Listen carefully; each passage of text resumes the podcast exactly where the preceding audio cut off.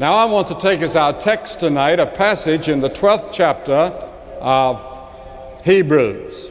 These words. And this word, yet once more signifieth the removing of all those things that are shaken, as of things that are made, but those things which cannot be shaken may remain. Wherefore, we receiving a kingdom which cannot be moved, let us have grace whereby we may serve God acceptably with reverence and godly fear. For our God is a consuming fire. Since we were here in the 50s and then in the 60s, things have changed. I was asking Joe Ulrich a moment ago. I said, Don't you all still have streetcars? It seems to me I've seen one since I've been here. And he said, Yes, they've just put them in. And uh, I thought, well, that's the first city I've been to in a long time where they had streetcars. The last I can remember was in Bucharest. They had streetcars, and it took me back to my boyhood and childhood when we had streetcars in our town of Charlotte, North Carolina. But many things have changed since we were here. Uh, I, I could not remember that you had such tall buildings in the city center in 1950. And today there are so many beautiful high rises on both sides of the Willamette River that uh, I hardly know how to get around. In 1950, the freeway system hadn't been built, and the streetcars were moving slowly. Most of you got here on one of the interstates, a freeway system, or on the Max Rail system tonight. And when we were here in 1950, television was a new phenomenon. It had just started. I remember one of the first that I saw was in 1939 at the New York World's Fair, and uh, they had a camera up there, and you could walk in front and you could see a little fuzzy picture. And I remember when television first came out, and we got a television set, and we, we enjoyed seeing that snow. And uh, some shadows moving, and guess what it was? In fact, it was here in Portland that our radio program, The Hour of Decision, got started. And today, through modern technology, these meetings will be seen by television by many, perhaps many hundreds of thousands or even millions uh, toward the end of this year. In 1950, the Portland Beavers baseball team played here in this stadium. I remember that.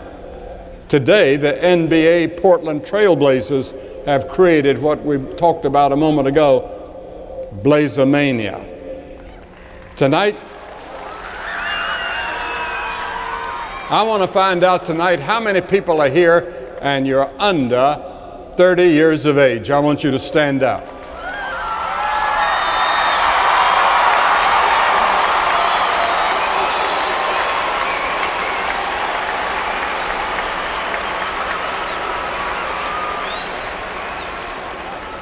Now, I'm in the senior citizen class, so you'll soon be supporting us. and so we give a lot of attention to you. But I also see a lot of gray heads here. And those of us that are senior citizens can really see a change in Portland. Things that you younger people take for granted. We were born before television, before frozen foods, before antibiotics, before nylons, before Xerox, before credit cards. For us, time sharing meant togetherness, not computers. And software wasn't even a word. We were before pantyhose and drip dry clothes, before ice makers and dishwashers, Cheerios, instant coffee, decaffeinated anything, and and McDonald's had never been heard of. And I don't know how we lived. If we'd been asked to explain CIA, VCR, UFO, ERA, NFL, or JFK, we, we would have said, well, that's alphabet soup. when you think of how our world has changed and the adjustments we've had to make, today's senior citizens are a pretty hardy bunch because we came along through all of that.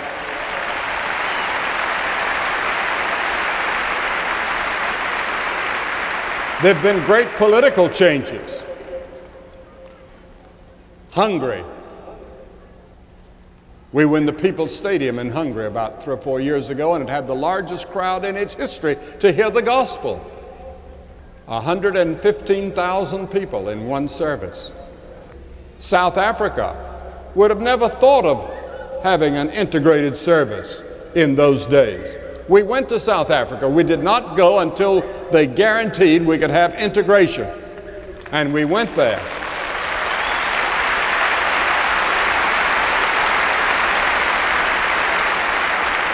And we can show you on film where the newspapers had headlines saying, Billy Graham says apartheid is sin. And uh, then there have been gigantic geophysical and ecological calamities across the world.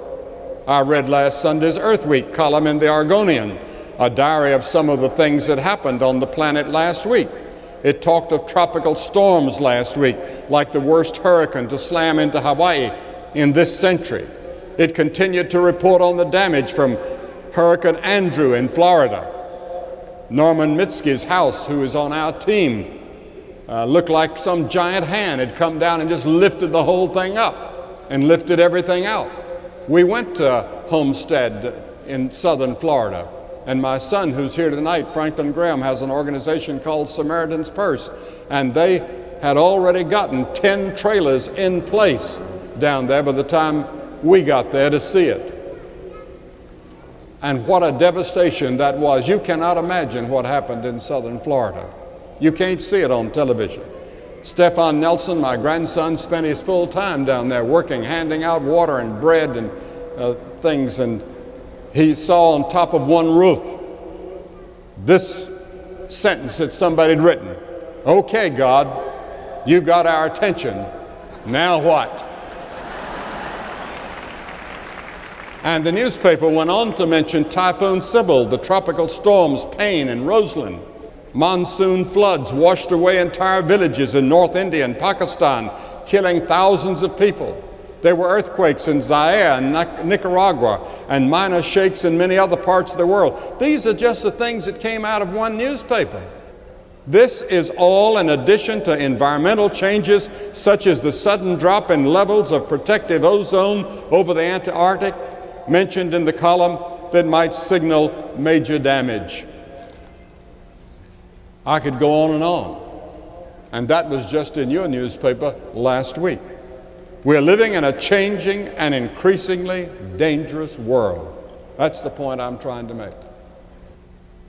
It's not getting better.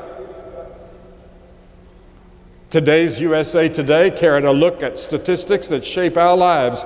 It said that in the 12 and 17 year old teen bracket, 46% have tried alcohol for the first time. 38% have started smoking. We thought they were not smoking anymore. According to a recent study done by Harvard University, researchers drinking on campus is at an all time high. You probably saw all the reports last Sunday in your newspaper of the FBI statistics. Oregonians reported more serious crimes in 91 than 90, than 90, with a sizable increase in killings and rapes. Juvenile crime is soaring. Oregon's teen pregnancy rate increased for the fourth consecutive year, according to a state health, health division report that I saw this week. Nationwide, the number of teens with HIV have more than doubled since 1989. And AIDS is the sixth leading cause of death for people in the ages between 15 and 24. Can you imagine that? One fifth of all the people with AIDS are in their 20s, with the disease probably contacted, contracted while they were teen, teenagers. The incidence of AIDS is three times higher among teenage girls than among adult women. Thousands of women, of people, especially young people, are trying to find a purpose and a meaning in their lives. Have you found it? Do you have a purpose in your life and Does life have meaning to you? Or is your life cracking up and going all to pieces? The big question today is what is meaning? 50 years ago, when I started preaching, the philosophical question was, What is truth? Today's question is, What is the point? The Bible says the heart is deceitful above all things and desperately wicked. Who can know it? Your heart, my heart, is deceitful and desperately wicked. Who can know it? Who would believe that after a storm hit Miami and southern Florida like Andrew, that there'd be looters taking advantage of it? I read an article in the Charlotte Observer last week that domestic violence cases are soaring after the hurricane in southern Florida. We don't know our hearts. We don't know what would happen until it actually happens. André Maurois, the great philosopher in France, wrote, The universe is indifferent. Who created it? Why are we here on this puny mud heap spinning in infinite space? He said, I have not the slightest idea. And there are many people that take that attitude. Albert Camus, who was the great philosopher that everybody quoted a few years ago, said, Man cannot live without meaning. Are you trying to live without meaning in your life? Now, here are some of the things that the philosophers were saying that people think about when they're alone. When you're alone, here's what many people that are here tonight think about. First, you think about, well, I have to suffer. Maybe now or soon. I must struggle to make ends meet. I must struggle in my marriage. I must struggle with my girlfriend, my boyfriend, because it seems that things are going wrong. I must struggle to make grades in school. I'm at the mercy of chance. I feel guilty all the time and I don't know what I'm guilty of. I ask the question when I'm alone who am I? I know that I must die. And I'm afraid to die. I don't want to die. But I know I'm going to have to die. Every person in this audience, 75 years from now, will be dead. A scientist recently asked the question on television Who made the earth? Why is it here? What is its future? We have the answer, we just don't know. Then he said an interesting thing. Perhaps we're all going to have to restudy the biblical accounts. And that's exactly what many atheists are doing today. They're restudying the biblical accounts. The first time I met Mr. Yeltsin in the Kremlin, I talked with him, and he told me that he had been an atheist. But he said, I'm no longer an atheist. He said, I've come to believe that there's something beyond this life and something bigger than we are. And he said, I've started going back to church. And he said, My grandchildren are wearing crosses around their necks, and I'm glad. Now, that was a couple years ago before the coup.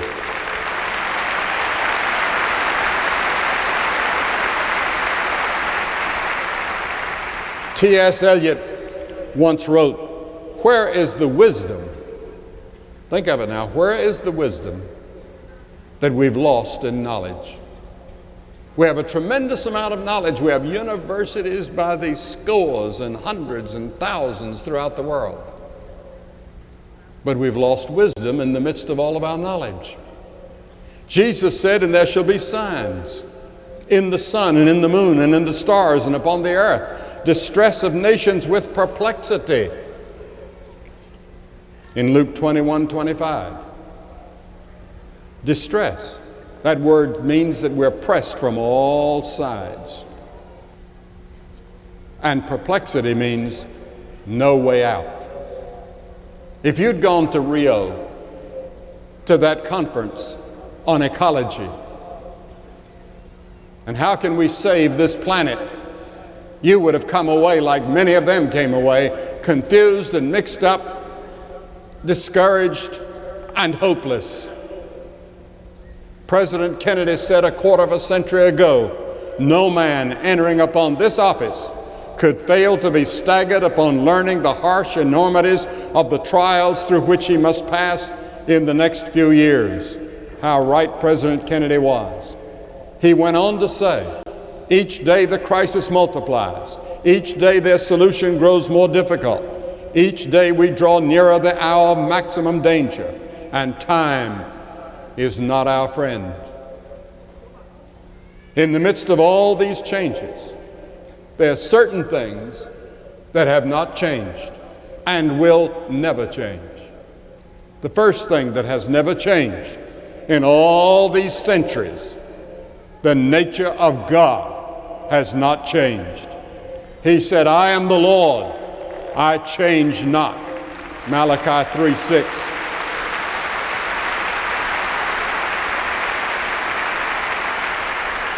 The scripture says there is no variableness, neither shadow of turning with God. That means the batting of an eyelash.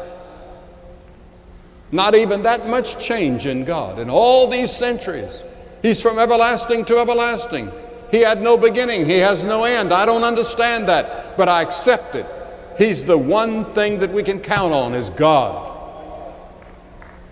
He's unchanging in His holiness. Holy, holy, holy Lord God Almighty, which was and is, and is to come. Revelation 4 8. God is unchanging in judgment. It says, The Lord shall judge the ends of the earth. God is unchanging in love. For God commended his love toward us in that while we were yet sinners, Christ died for us. God loves you. That's hard to believe. That's hard to take in. But God loves you. And if you were the only person in the whole world, God would love you, and we, He would have sent His Son, Jesus Christ, to die on the cross for you. God is love. That's one thing I want you to remember when we leave that we've said. And then the second thing, the Word of God has not changed. Not only the nature of God has not changed, but the Word of God has not changed. This Bible is the Word of God. The grass withereth, the flower fadeth, but the Word of our God shall stand forever. And what you read in this book stands forever.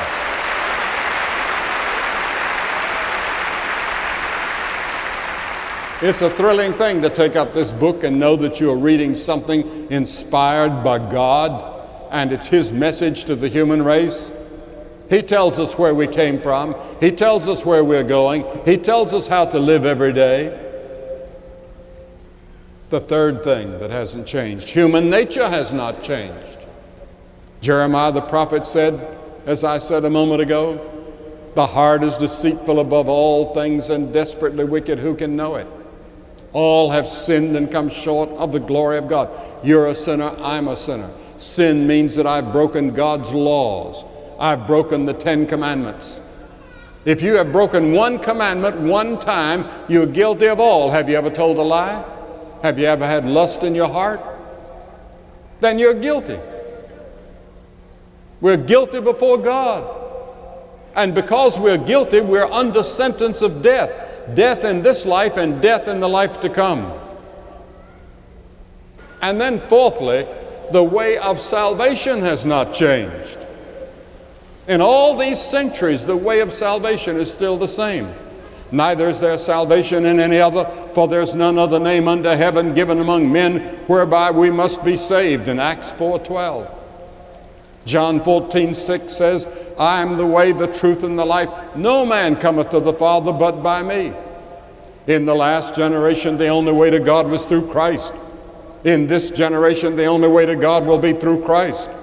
The only one in history of whom it is written, He that believeth on the Son hath everlasting life, and he that believeth not the Son shall not see life, but the wrath of God abideth on him. Think of it. The wrath of God abides on you now. And the only way that wrath can be turned away is by the cross. When Jesus Christ took your sins on the cross, God could no longer see your sins because your sins were buried in the depths of the sea and God cannot even remember your sins. Think of it. God c- cannot even remember. He has the ability to turn the tape recorder off and erase it. And God cannot remember your sins when you come to Christ at the cross by faith and repentance. Yes, God will never change. The Word of God will never change.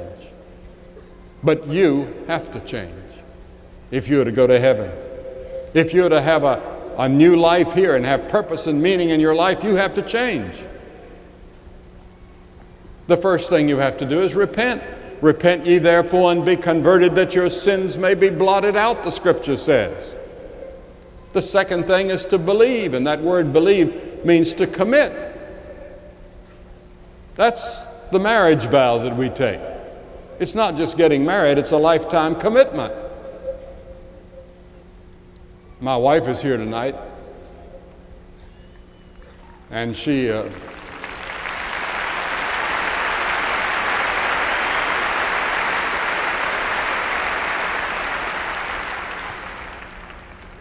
and uh,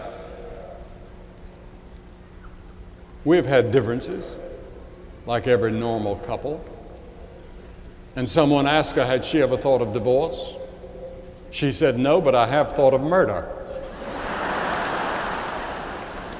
I don't know where she's sitting, but sometime I'm going to ask her to explain that.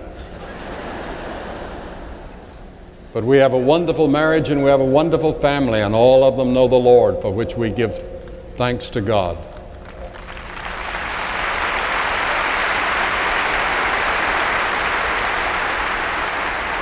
Now I want to ask you do you know Christ?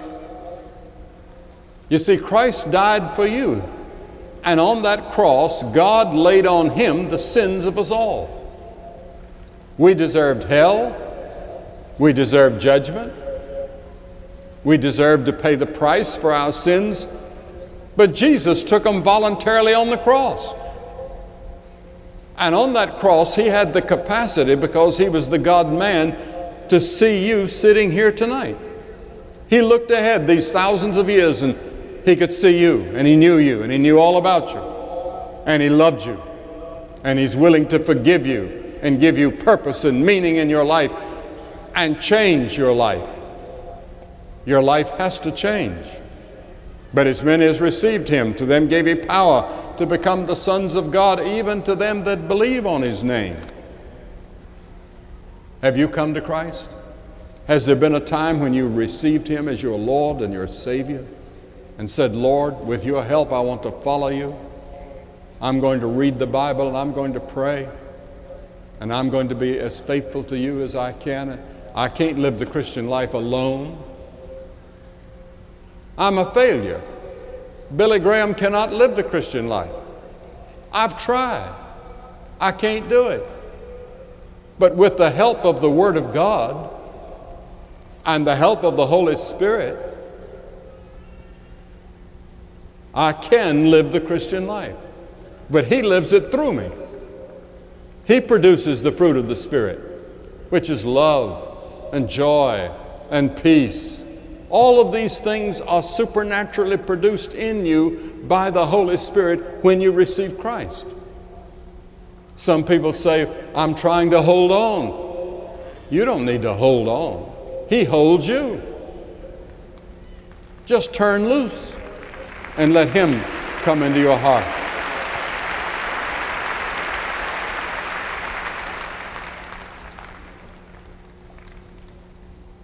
How many of us we've been baptized? We go to church once in a while, maybe every Sunday.